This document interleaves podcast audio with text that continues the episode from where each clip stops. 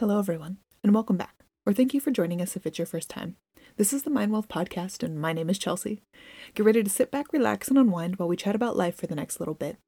I look forward to hearing some of your stories and sharing some of mine, and talking through some of the problems we've all been experiencing lately. I feel like talking a bit about my journey is where we'll start, and where do we go from here? We'll figure it out along the way. But in the meantime, let's chat. Today we're going to be talking about a phenomenon called quiet quitting. Some of you may know about this topic, and others of you it may be your first time hearing.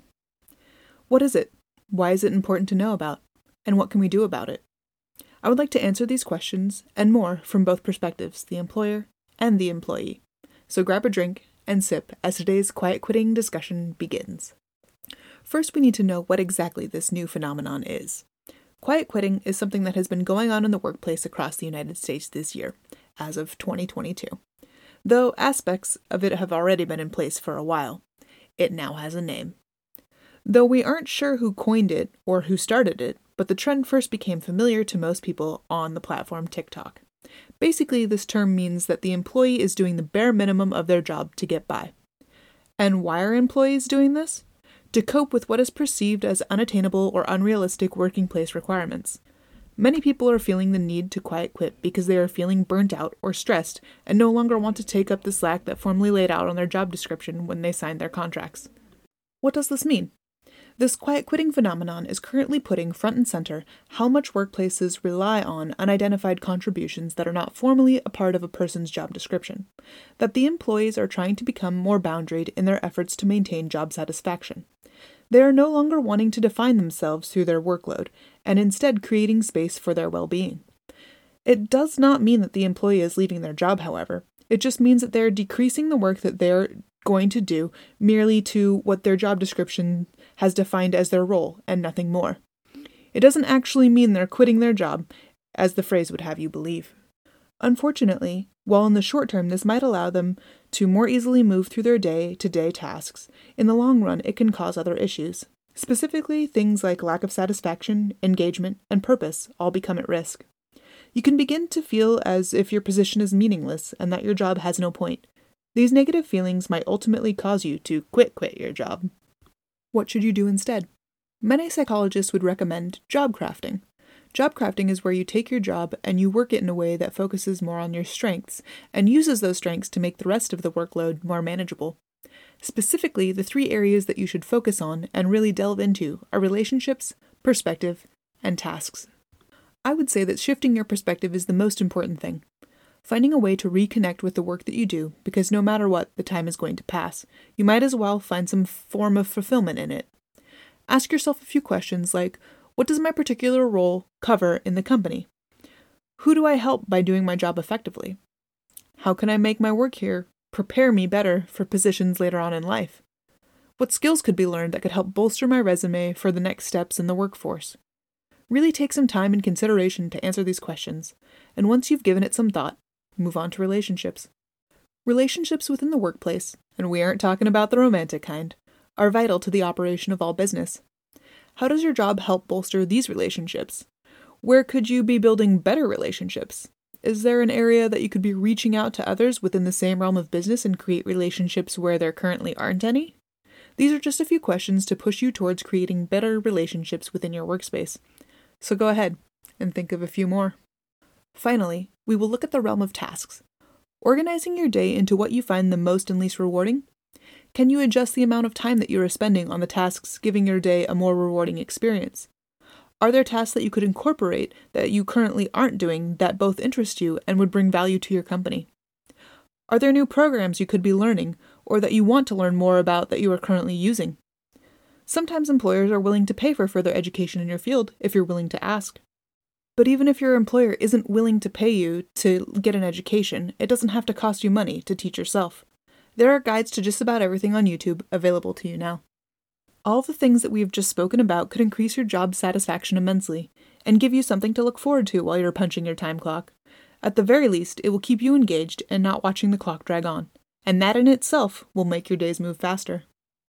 This then raises the question for employers why are employees struggling? One of the major things that could, we could place blame on is technology. The ability to be in almost constant communication with your workers is transforming the 40 hour workweek into something much more. To the point where overwhelm can happen pretty quickly. Without the boundary of an in or out of the office, it's hard to draw the line on when you should start and stop working. The need to constantly be on is overwhelming and will lead to some serious mental unwellness. This could be dubbed the overload effect, one of the three main reasons employees feel burnout in their workplace. While overload is important to address and should not be tolerated for extended periods of time, short bursts can be really beneficial to a workspace. So, employers should be managing their employees' workload and making sure that they are still within the realm of reasonable most of the time. Employers can do this by not taking on more projects than their team can handle, and making sure that there are standard work weeks between the high load levels of work, and possibly even suggesting some days off. The other two causes of burnout are under challenge and neglect. It is believed that these last two are really the root cause of quiet quitting. Why do you ask? The lack of interest in your job, leading you to distance yourself to cope with the day in and day out on the quiet quitting manner, leads to cynicism and overall disengagement with your workplace. What can you do as an employer to keep your employees actively engaged in your business strategies? 1. Set expectations and revisit them often. When you're hiring for a role at first, you need to understand the scope and the hours the position will require. Providing a clear path for what the position is going to look like and entail will allow for greater ease of communication with your employee. When the workload becomes confusing or issues arise, it gives you a standard base to work from. 2. Create clear pathways for growth and mentorship. A huge part of job satisfaction is understanding that there is room for improvement, that there are some sort of advancements to be had within the company. Setting goals and attainable numbers not only allows your employees to see what they need to accomplish to move up or increase their pay or benefits, but allows you, the business owner, to ask for what you're trying to achieve through or with that employee. Building a vision for the future together and talking about their part in a, and their reward within that vision helps you to keep the morale high. 3. Communicate your team's values. While things aren't always about money, when it comes to your employee, it is literally about money. And at the end of the day, they're exchanging their time for the compensation you provide them.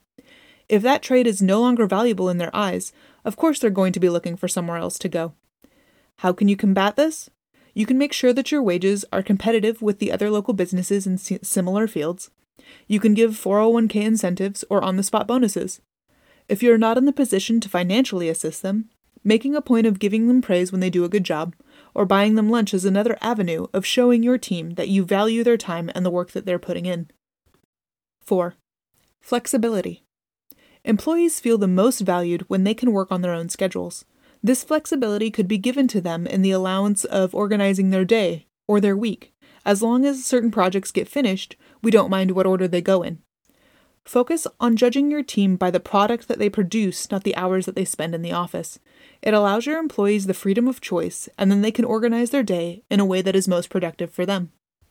While quiet quitting has recently boomed in our culture due to TikTok trends and the re examination of the work life balance, the goal for everyone here is clear. We are looking to redefine our purpose, for both employers and employees alike, now is a great time to take a look in the mirror and write down what you really want from your company. What are your goals? How can your teams align with those goals and get everyone into a better headspace?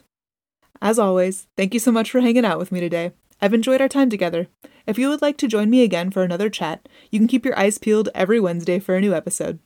Feel free to follow me at MindWellth on Instagram if you want to get to know me a little bit in the meantime. I'm looking forward to seeing you next week.